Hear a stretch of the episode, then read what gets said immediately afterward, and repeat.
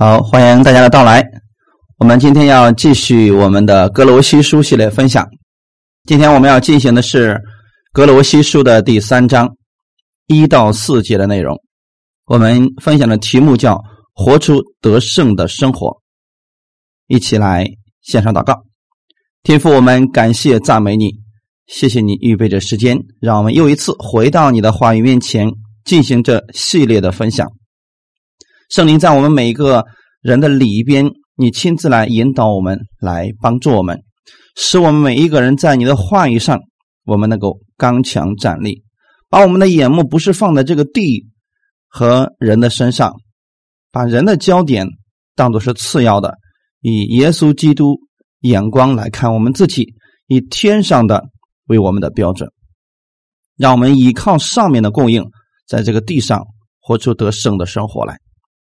用圣灵亲自来更新我们的心思意念。今天，让我们每一个人都能够有所得着。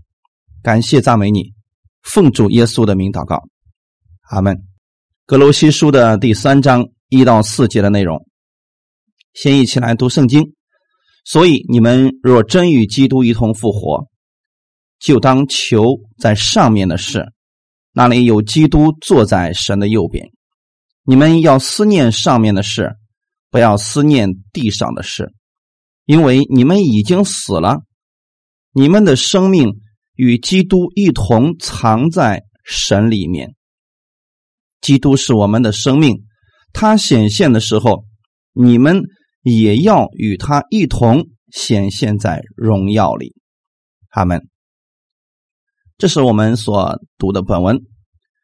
到了第三章的时候。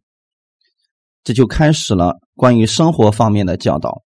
保罗的书信都有一个特点：前面会用教义、用规正告诉我们神的话语到底是什么样子的，真理是什么样子的，正确的是什么。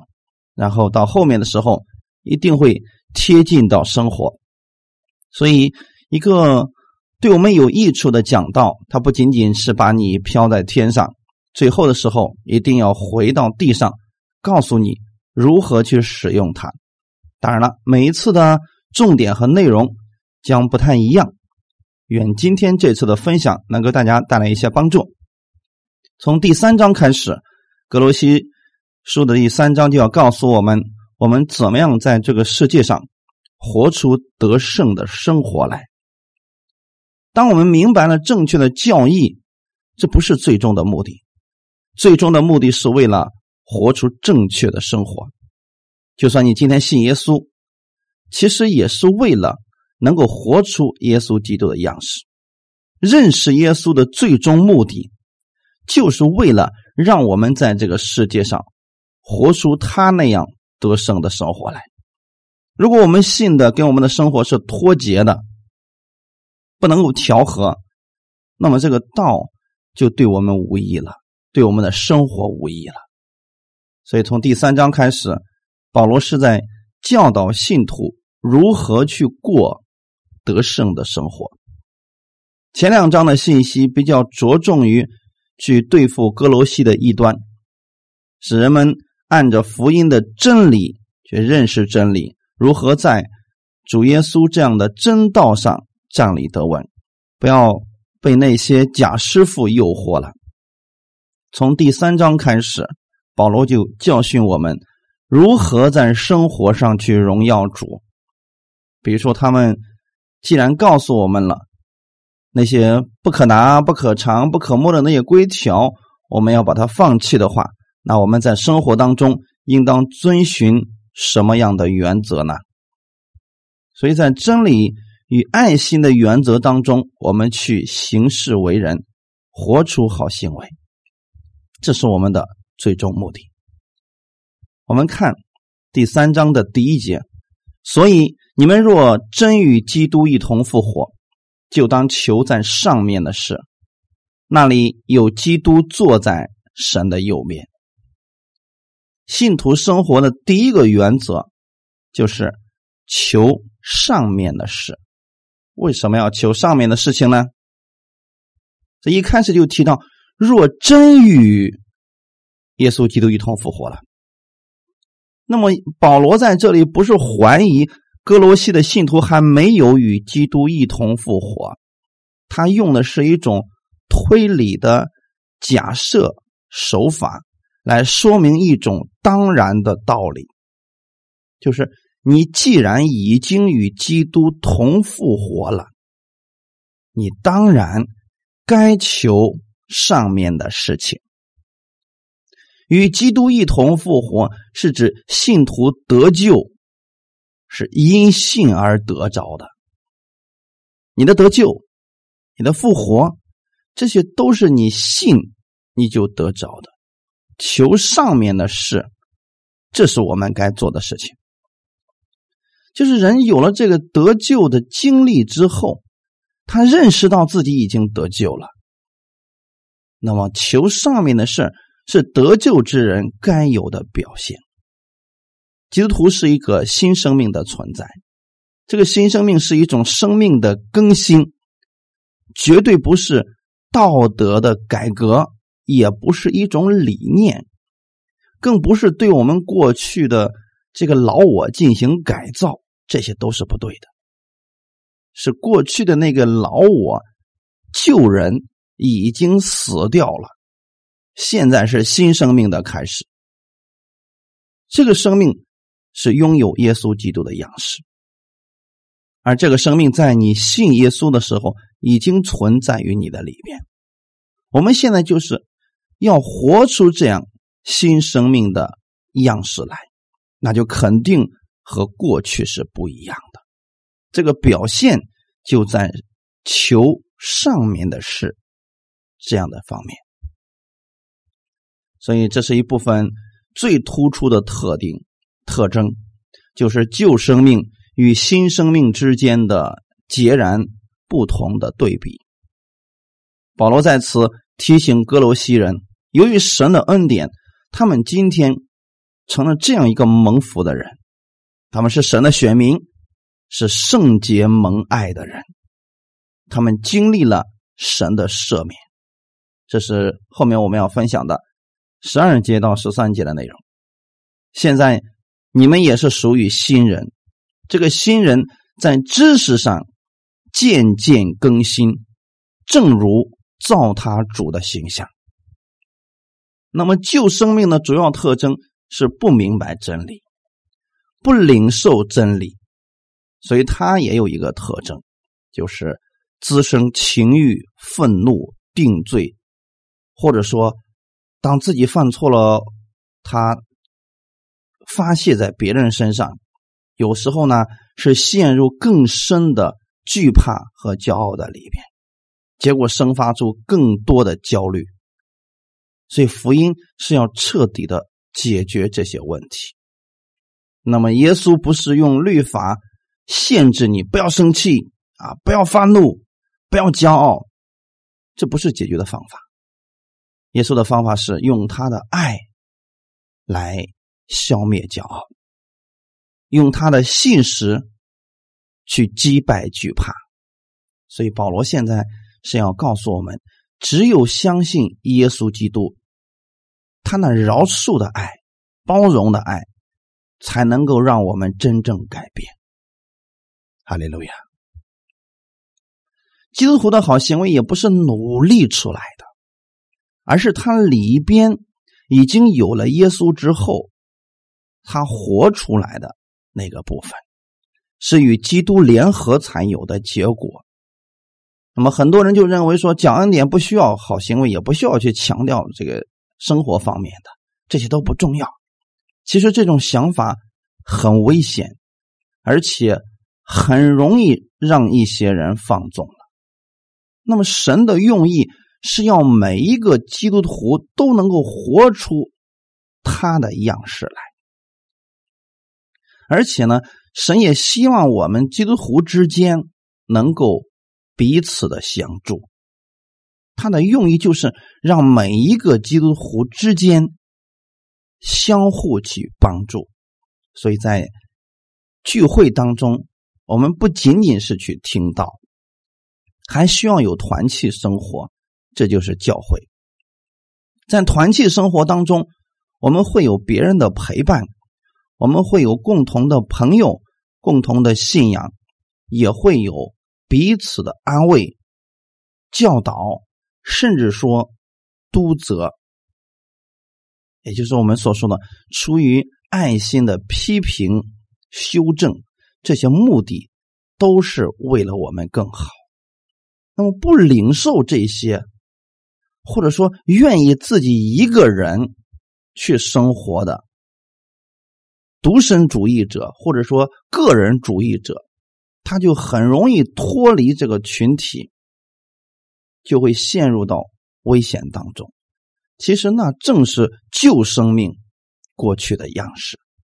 过去的时候，我们谁都不相信。过去的时候呢，我们就是愿意靠自己。那么现在的时候，我们是知道基督在我们里边，我们拥有的是新生命。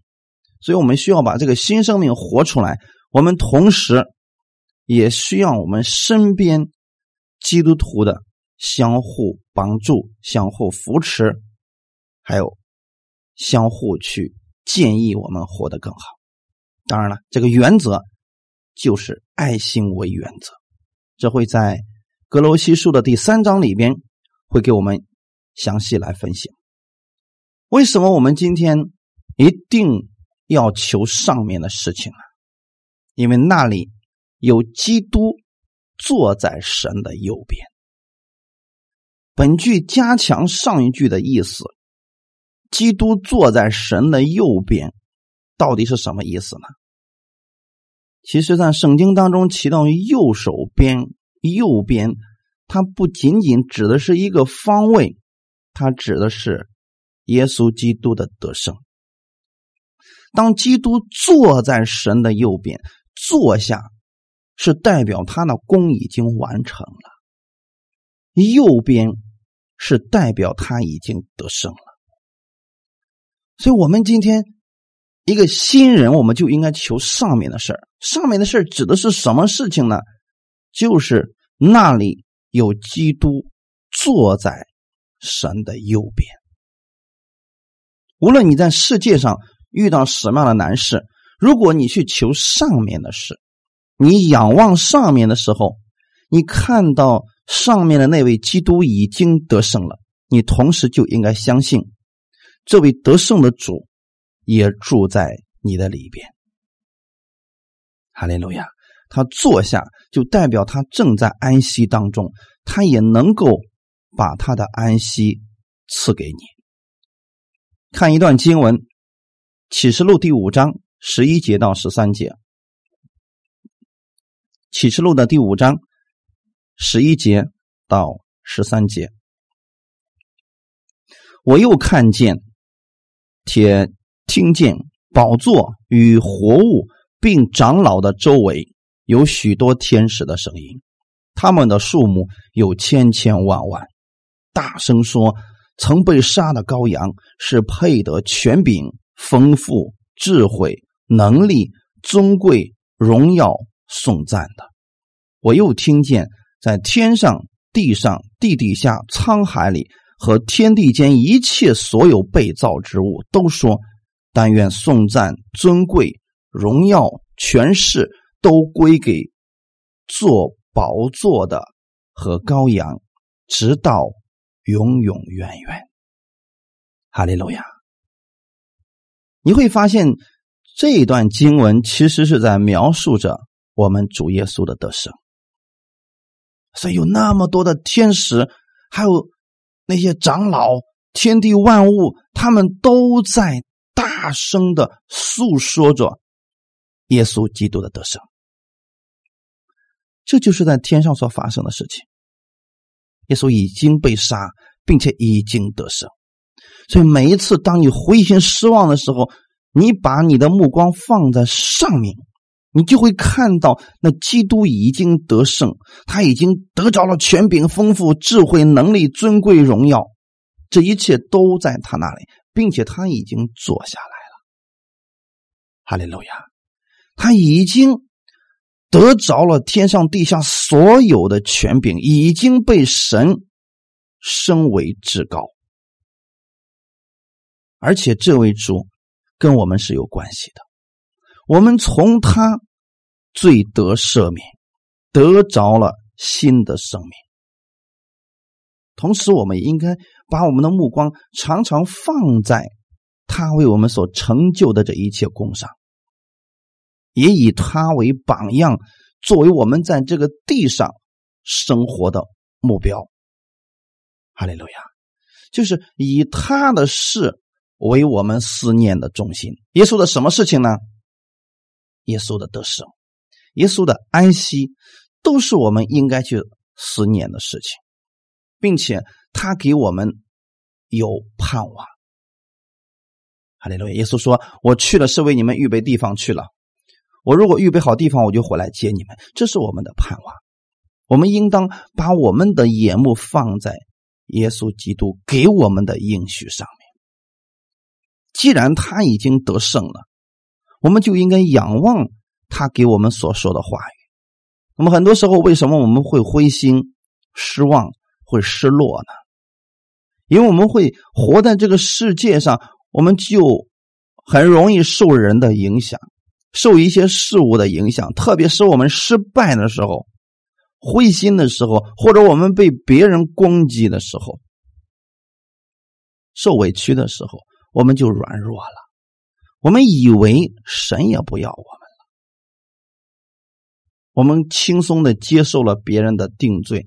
我们就开始说，我是被遗弃的。那么事实是这样的吗？只有你再次去仰望那坐在天父右边的那一位的时候，那就是你真实的样子。你看他眼里边，他话语是如何定义你的，你就能重新得力。哈利路亚！看一段经文，《罗马书》第八章三十一节到三十四节。即使这样，还有什么可说的呢？神若帮助我们，谁能抵挡我们呢？神既不爱惜自己的儿子，为我们众人舍了，岂不也把万物和他一同白白的赐给我们吗？谁能控告神所拣选的人呢？有神称他们为义了，谁能定他们的罪呢？有基督。耶稣已经死了，而且从死里复活，现今在神的右边，也替我们祈求。好，弟兄姊妹，透过这段经文，你可以看出来，耶稣现在在做什么事情呢？每当你说我的祷告不管用，神不再爱我了，你这样的定罪其实是错误的。因为这段经文已经清楚的告诉你，耶稣基督为你死了，而且已经从死里复活，现今就坐在神的右边。每一次你仰望上面的那位耶稣基督的时候，你知道，今天那些定罪都是错误的。今天我们要了解什么是定罪，定罪当中会带着咒诅，会让人产生恐惧。比如说，你注定就是个失败的人。其实这是个定罪，我看你就是异端，这些都属于定罪，没有任何人有资格去定罪另外一个人，因为定罪的这些事情是神来做的，我们不知道后面会发生什么事情。就像雅各在殉道之前，他可能不知道扫罗会变成保罗，如果他就此定罪了，当时在后面看衣服的扫罗的时候，其实他是不准确的。今天我们也是这样。现在这个人没有接受耶稣，不代表以后不会接受，所以我们不能定罪说他是毒蛇的种类。阿门。神是帮助我们的，你怎么能够知道神是帮助你的呢？因为有耶稣基督坐在神的右边，他是帮助你的，没有人可以抵挡。所以，不管你现在看到你的环境多么的糟糕的时候，不要。把这个糟糕的状态一遍一遍的去描述出来，你要仰望上面的那一位，让他来帮助你。阿门。神真的很爱你。这里说嘛，神不爱惜自己的儿子，为我们众人舍了。难道我们的天父真的不爱耶稣吗？他非常的爱耶稣，可是还是为你舍了，所以他后面紧跟着有一个应许，岂不也把万物和他一同白白的赐给我们吗？很多人忽略了这句话当中的一个重要的意思，他们以为说：“哎呀，耶稣既然是为我而死了，所以万物也都是属我的。”人家后面还有一句话是：“万物和耶稣一同白白的给我们。”很多人只要万物，不要耶稣，其实你还是抓不住的呀。你拥有了耶稣，你就拥有了万物，这才是重要的呀。所以我们需要按着耶稣基督的话语去生活。你看耶稣怎么活，你也怎么活。否则的话，你的这个信仰就会跟你的生活脱节的。我所说的脱节，就是很多人他发现自己祷告并不起一点作用，因为他首先没有仰望上面的，不知道这个神到底是不是爱他的。这个大家可理解了吗？再看一段经文，《彼得前书》第三章二十二节，耶稣已经进入天堂，在神的右边，众天使和有权柄的，并有能力的，都服从了他。现在耶稣在哪里呢？已经进入天堂了，而且坐在神的右边。他坐在右边，代表了什么呢？众天使和有权柄的，这里所说的有权柄的，是指所有的权柄，天上地下怎么样的，不管是哪里来的权柄，都服从了耶稣，并且有能力的。你觉得这个人很有能力，耶稣比他有能力多了。现在都服从了耶稣基督。那么讲这些的目的到底是为了什么呢？在你遇到任何困难的时候，去仰望这位主。不要担心、忧虑，这些是不解决你的问题的。甚至说，很多人一遇到问题，先是抱怨，不停的去描述现状，然后去抱怨，这些也解决不了问题。与其这样，倒不如在耶稣基督的面前去宣告你想要的结果。有人说，我也宣告了，可是不起作用啊。心里信，然后说出来，真正的信就是你。交出去之后，心里再也不为此事忧虑了。就算现在没有成就，你仍然如此相信，耶稣已经得胜了。你们要思念上面的事，不要思念地上的事。所以第二节里边提到的思念上面的事，其实又是一个重复。他注重的是你追求的方面、寻求的方面。有人就说了：“其实我很难明白，思念上面和思念上面下面的这个区别区分点到底在哪里。”我举一个非常简单的例子来讲，什么叫做思念上面的事情？比如说孩子发烧了，那么这时候你思念下面的事情的时候，就第一个想到的可能就是啊，先给孩子吃药，或者先去医院里边找医生。这些本身都不错，那么思念上面的事儿，在行动上看起来两个是一模一样的，但是可能我们不知道里边发生了什么。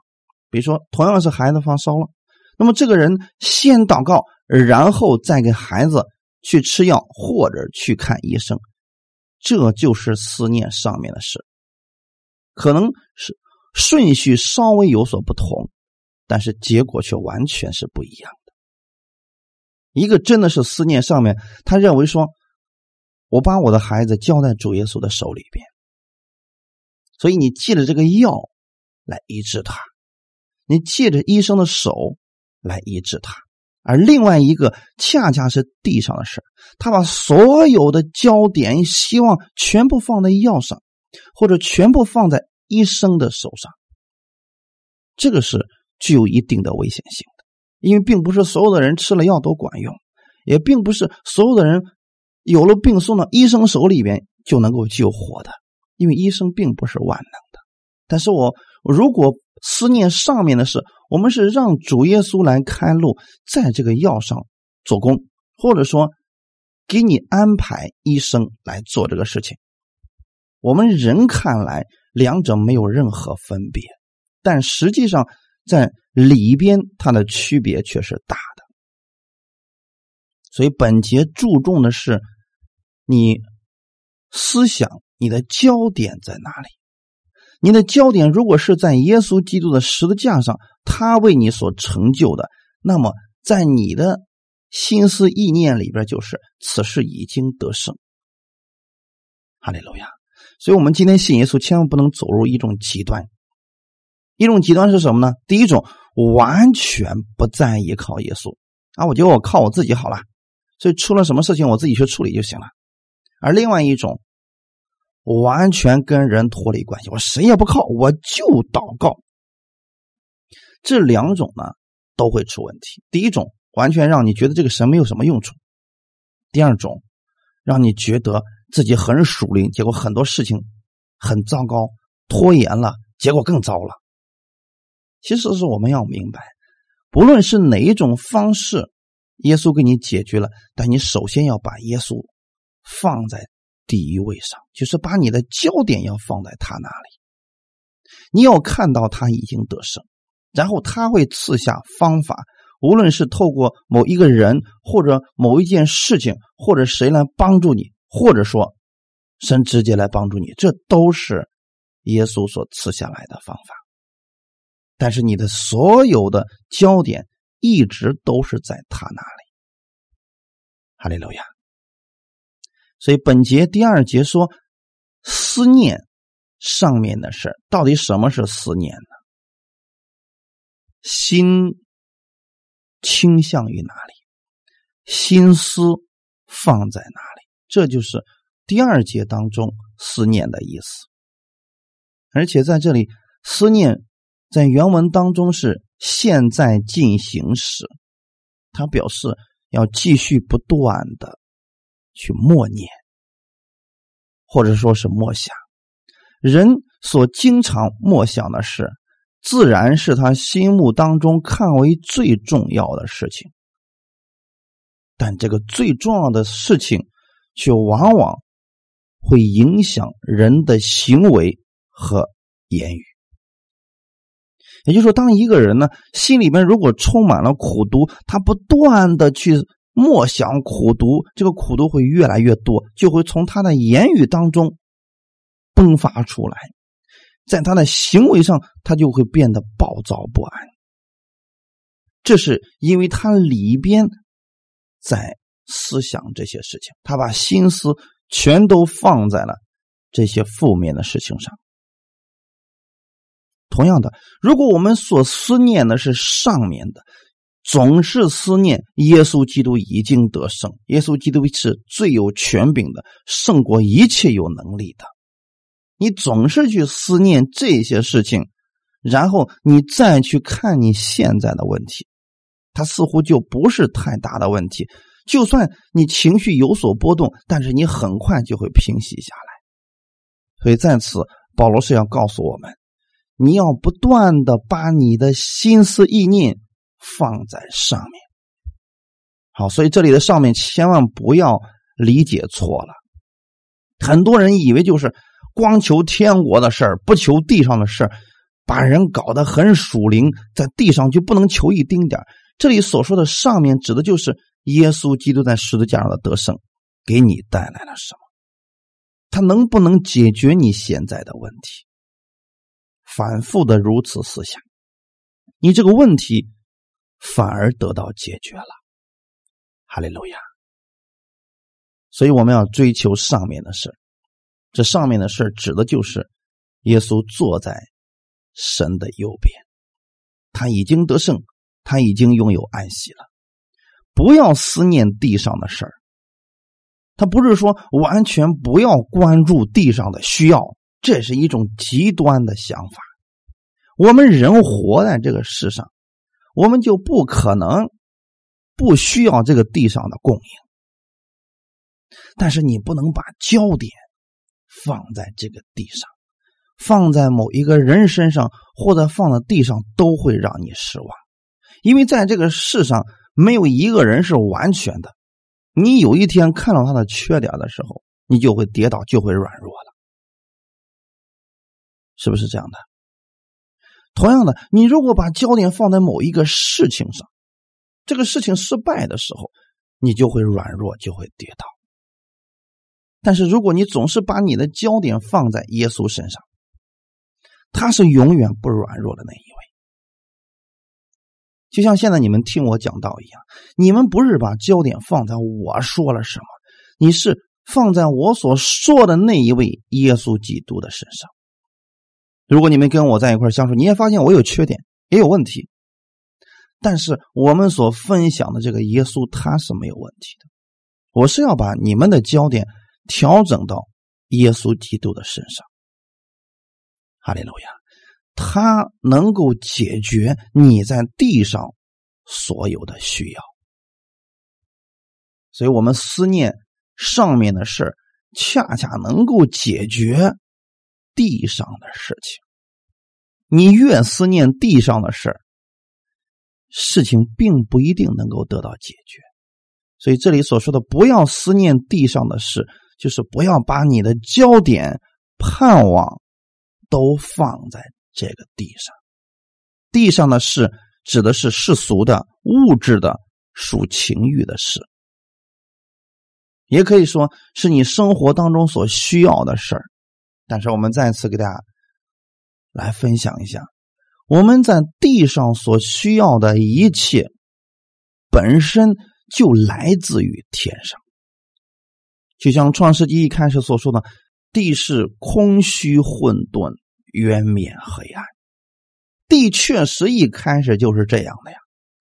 可是天上可不是这样的，神从来没有说天是空虚混沌、渊面黑暗，天上一直都是很美好的呀。然后神用他的话语改变了地的结构，也改变了他的状态。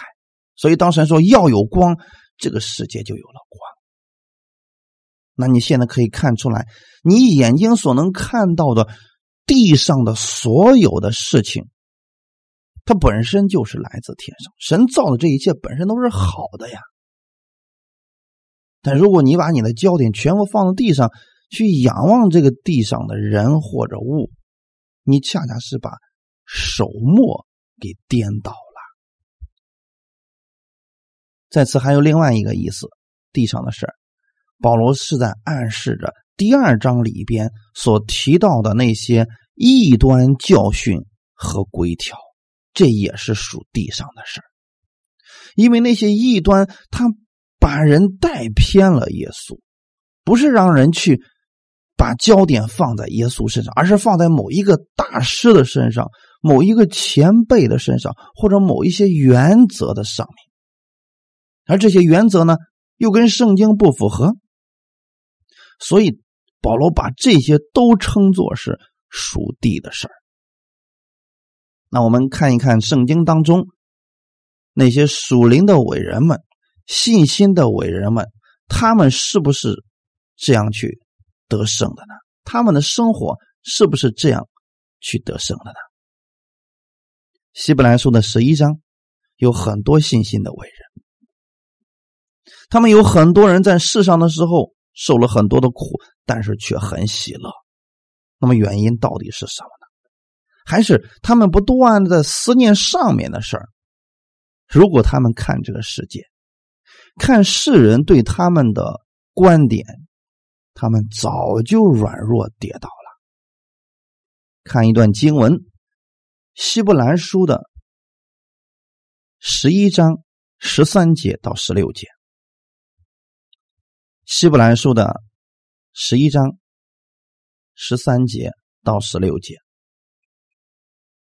这些人都是存着信心死的，并没有得着所应许的，却从远处望见，且欢喜迎接，又承认自己在世上是客旅，是寄居的。说这样话的人，是表明自己要找一个家乡。他们若想念所离开的家乡，还有可以回去的机会，他们却羡慕一个更美的家乡，就是在天上的。所以神被称为他们的神，并不以为耻，因为他已经给他们预备了一座城。阿门。希伯来书的十一章里边讲了非常多的人，但是这些人呢，他们多数的人并没有承受那些应许，比如说亚伯、挪亚、亚伯拉罕啊，他们在临死之前并没有看到神给他所应许的那些事儿成就，但是他们有一个特点。就是他们的眼目一直都是仰望神，这才是我们所说的信心呢。这个事还没有成就，你一直都相信神必会成就，因为神不说谎呀。当你相信这样的时候，你就不会去四处埋怨，因为你相信。我的盼望不是在这些环境上，也不是在这些人身上，而是在上面。圣经说，他们都是存着信心死的。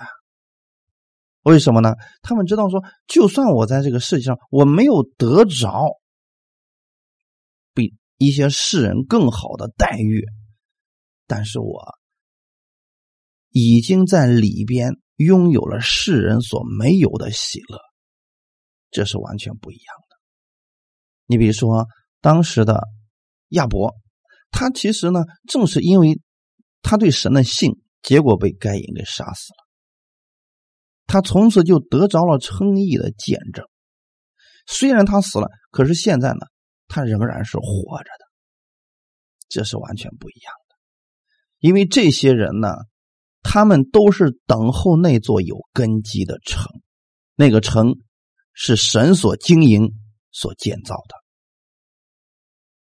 弟兄姊妹，亚伯拉罕在死的时候，并没有看到自己的子孙后裔像天上的星那么多，像海边的沙那么多，但是亚伯拉罕的属灵里边已经看到了。那么现在呢，我们也确实看到了，神并不说谎，所以刚才经文里边就告诉我们啊。他们眼睛虽然没有看到，但是从属灵里边，他们已经望见了，并且欢喜迎接。这个意思是什么呢？可以应用在我们生活当中的各个方面。假如说你盼望一件事情能够成就，你向神祷告了，这个事情目前还没有成就，可是你是怎么做的呢？你从属灵里边已经看到了这个结果。并且欢喜去迎接他了。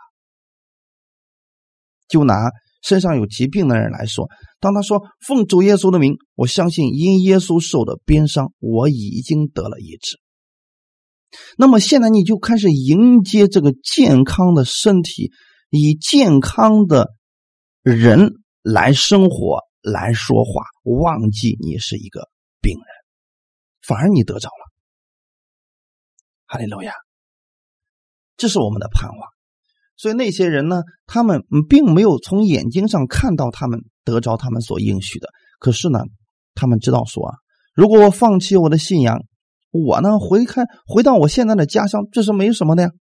有很多人是因为信仰受了逼迫，只要他放弃信仰，他完全可以回去平安无事的活着。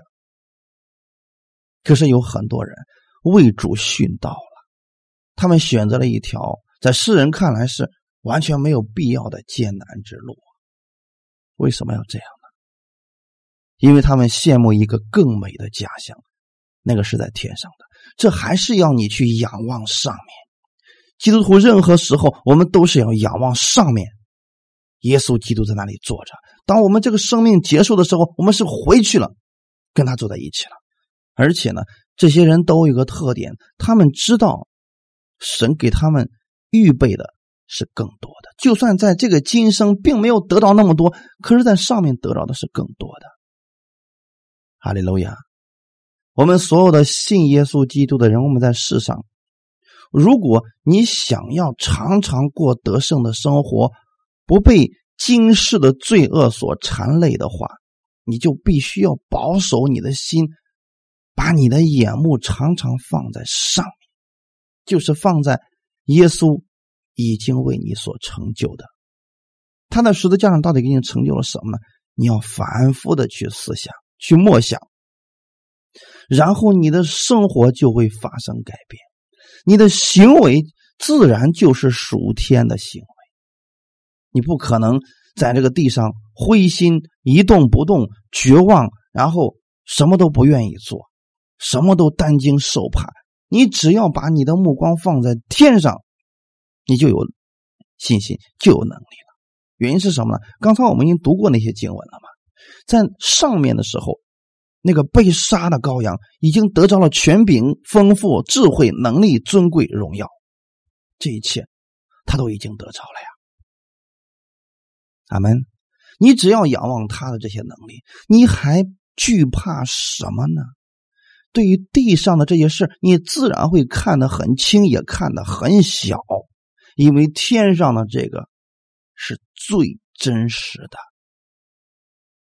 第三节，因为你们已经死了，你们的生命与基督一同藏在神里边。这里的生命用的是罗意希腊文，生命藏是埋的意思，不显露。为什么前面用个因为呢？这一次说明我们应当思念上面的事情的理由是什么呢？因为你那个旧人已经死了，你现在就活在耶稣基督里边呀，基督也活在你里边了，你就不能再用过去那个已经死了的生命去思想事儿，去那样活了。所以你们已经死了。这里在原文当中要表达的意思是你不再是从前那个人了。所以你要用耶稣基督的话语去定义你自己，也要常常把你的目光跟耶稣连接在一块儿啊。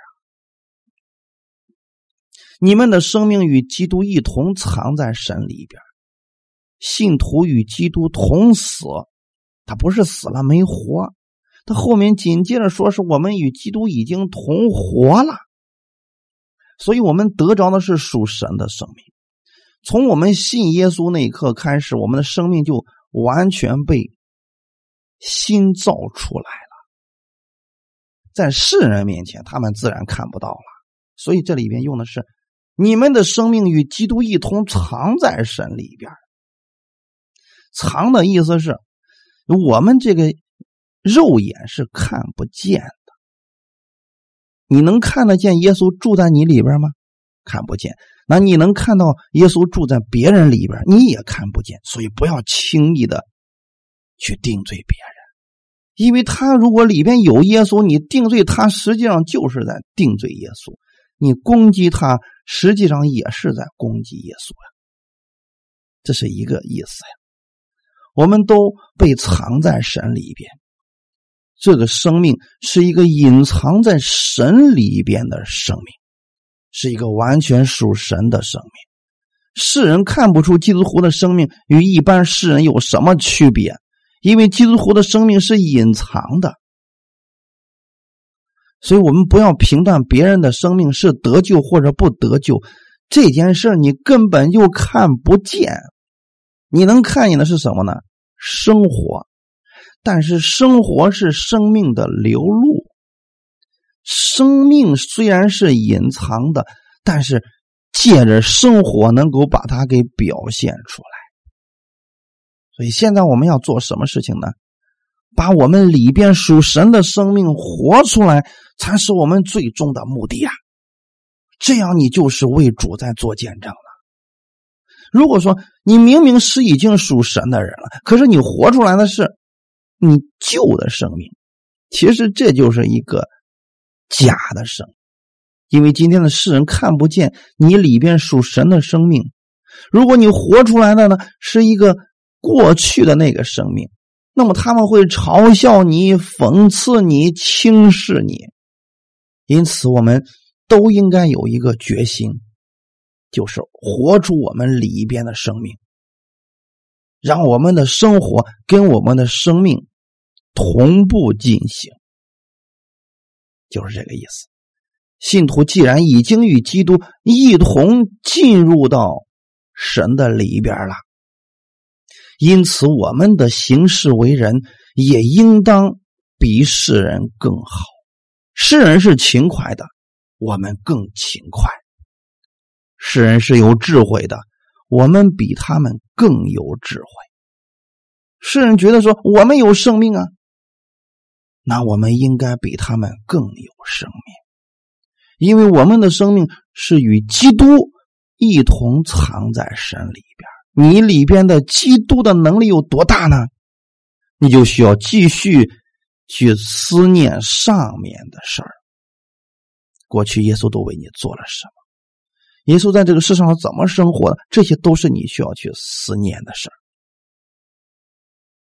我们应当时时刻刻谨记，我们是与基督一同活在神的里边。耶稣基督才是我们经常去宣扬的事儿，这样我们的生活就像耶稣一样得胜了。哈利路亚！其实非常的简单，每一天的不断的思想，耶稣的能力、权柄、荣耀都在你身上。然后你看耶稣在这个世上是怎么活的？他不是每天睡到十二点，然后起来啥都不干，懒洋洋的。随便做个祷告，然后爱咋地咋地，不是这样的。那是一个旧的生命，属死的生命，就是想着自己怎么过得舒坦一点。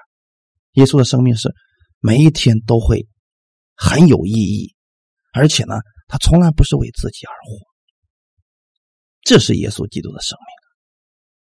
所以说，今天你要相信，你今天已经与基督一同在神的里边藏着了，但是不要一直藏着。要把你里边的生命活出来，这样对你就有益处了。要不然你总觉得这个神骗你，你信了他之后，生活反而更糟糕。其实不是神的事儿，是你自己压根就没有把它联系起来，并没有按照耶稣基督的方式去生活，还是按照过去的方式，这样对你没有益处。虽然你是得救的，但是你的生活会越来越糟，越来越穷，越来越乱。你不能怪神。只能说主啊，我从今天开始，我开始思念上面的事儿，活出你的样式来。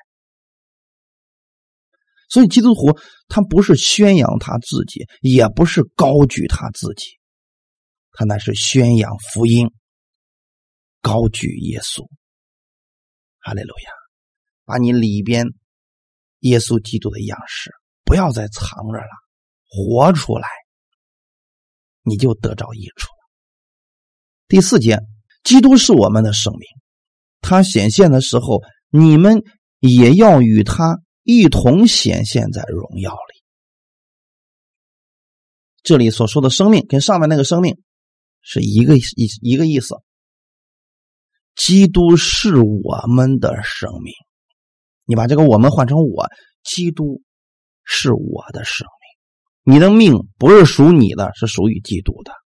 基督是你的生命，它指的是基督活在你的里边所以今天你要把你里边的基督给活出来，不要把你老是活出来。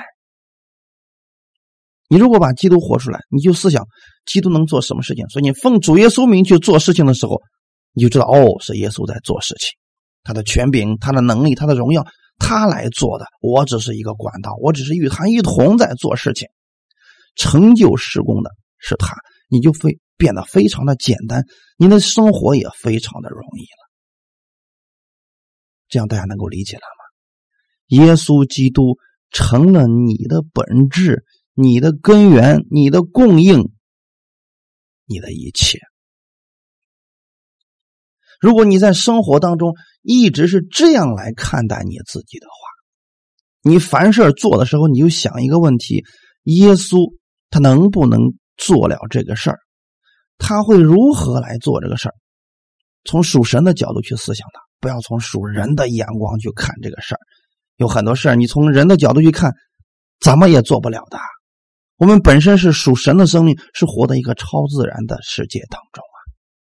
要不然让你按手给别人祷告，你怎么能够让他得医治呀？脑袋大了也医治不了啊。可是你去做的时候，你知道是耶稣在做，不是你在做，所以你把结果交给神，仰望上面，你就轻松了。同样的，那个人得着医治了，你也不要骄傲；如果那个人没有得医治，你也不要灰心，因为基督是你的生命。阿门。他显现的时候，指的是耶稣基督第二次再来的时候，你们也要与他一同显现在荣耀里。看一段经文。约翰一书的第三章一到三节，你看父赐给我们是何等的慈爱，使我们得称为神的儿女。我们也真是他的儿女。世人所以不认识我们，是因未曾认识他。亲爱的弟兄啊，我们现在是神的儿女，将来如何还未显明。但我们知道，主若显现，我们必要向他。因为必得见他的真体，凡向他有这指望的，就洁净自己，像他洁净一样。很多人说这段经文非常的复杂，也有一些人解这段经文胡说八道。他说：“哦，我们现在是神的儿女，将来如何还未显明，所以你现在是得救的，以后啊不好说呀。”这简直就是错解圣经。人家前面已经说的很清楚了，亲爱的弟兄啊，我们现在称为神的儿女了，怎么可能神会反反复复呢？神不可能说现在认识你，以后不认识你了，将来如何还未显明？那么这段经文里边所提到的将来如何还未显明，指的到底是什么呢？人家说的是主耶稣显现了。我们必要向他，这个事情还没有显明啊，指的是我们身体方面。你们现在是神的儿女，可是你们都没有见过耶稣基督的真体啊。他复活的样子你们见过吗？没有吧？所以这就是耶稣所说的：你们现在呢是神的儿女，可是将来。耶稣的真体你们都没有见过，你们现在只不过是一个想象。说我们有一天呀，我们也会像耶稣一样。你包括你将来身体变成什么样，你都不知道。人家在这里说的是将来身体如何还未显明呀？我们现在是不是拥有一个肉体啊？这个身体还没发生改变，对不对？那么改变之后是什么样子？你知道吗？你不知道。可是将来一定会显明的，什么时候呢？主耶稣第二次再来的时候，那时候我们的身体发生改变，与耶稣基督那荣耀的身体相似，我们必要向他，指的是身体得赎啊！怎么可能说你现在是神的儿女，以后还不一定是呢？这就是救恩不稳固嘛。所以再次简单说一下，这段经文指的是我们身体的得赎。我们将来身体变成什么样子？我们现在想不到。但是你记住一点，你必要像耶稣基督一样，凡像他有这指望的，就洁净自己。什么意思呢？看自己是洁净的，就像耶稣是洁净的一样。你如果现在开始定罪自己，毫无指望，你说我现在这个世上活着干啥呀？我还不如早死拉倒了。可是我们现在有个盼望，最大的盼望是什么呢？盼望身体的得赎啊！盼望耶稣基督第二次再来，我们这个身体改变形状，变成什么样子呢？我们很期待。这就是你把目光放在了上面呀，阿利路亚！当你放在上面的时候，你就知道你将来有一个永不凋残的、永不衰残的身体。那是一个最好的，所以现在看到你这个身体一天天变老的，这没什么。这个死掉了，那个才能活嘛。哈利路亚！当我们把我们的目光放在天上的事时候，地上的事儿和人就不能再影响我们。当我们越明白基督的爱，你明白了他给你的赏赐，我们就能产生忍耐的心。哈利路亚！最后，我们读一段经文，《彼得前书》第五章一到四节。我这做长老，做基督受苦的见证，同享后来所要显现之荣耀的，劝你们中间与我同做长老的人。牧养牧养在你们中间神的群羊，按着神旨意照管他们，不是出于勉强，乃是出于甘心；也不是因为贪财，乃是出于乐意；也不是辖制所托付你们的，乃是做群羊的榜样。到了牧长显现的时候，你们必得那永不衰残的荣耀冠冕。这是神给我们的盼望。你的焦点还是在上面。所以，就算你受苦的时候，你受委屈的时候，你还是把你的目光放在上面。你去做群羊的榜样的时候，仍然把你的目光放在上面。你不是勉强的，也不是说从他们身上多多薅点羊毛，你是甘心乐意的去服侍他们，是在做群羊的榜样，把你里面的基督活出来给他们看。到了牧长显现的时候，耶稣基督第二次再来的时候，我们的主要给你那永不衰残的荣耀冠冕，还是希望你现在把你的焦点放在上面，放在耶稣那里，你就可以在这个世界上胜过一切问题、一切患难、一切人和事，都不是那么特别的重要了，你会轻松上阵。反而有智慧、有能力、有权柄，靠着耶稣胜过这些问题了。你还会产生忍耐的心，在生活当中常常得胜。哈利路亚！好，今天我们就分享到这里，我们一起来献上祷告。天父，我们感谢赞美你。我们知道，我们明白你的更多的真理，最终是为了活出来，活出得胜的生活，像你。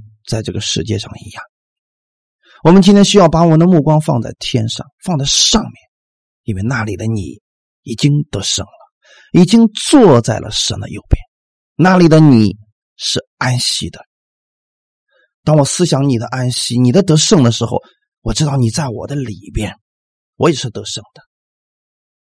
虽然有很多事情我现在看不明白，但我相信你给我每一天所安排的。都是最好的。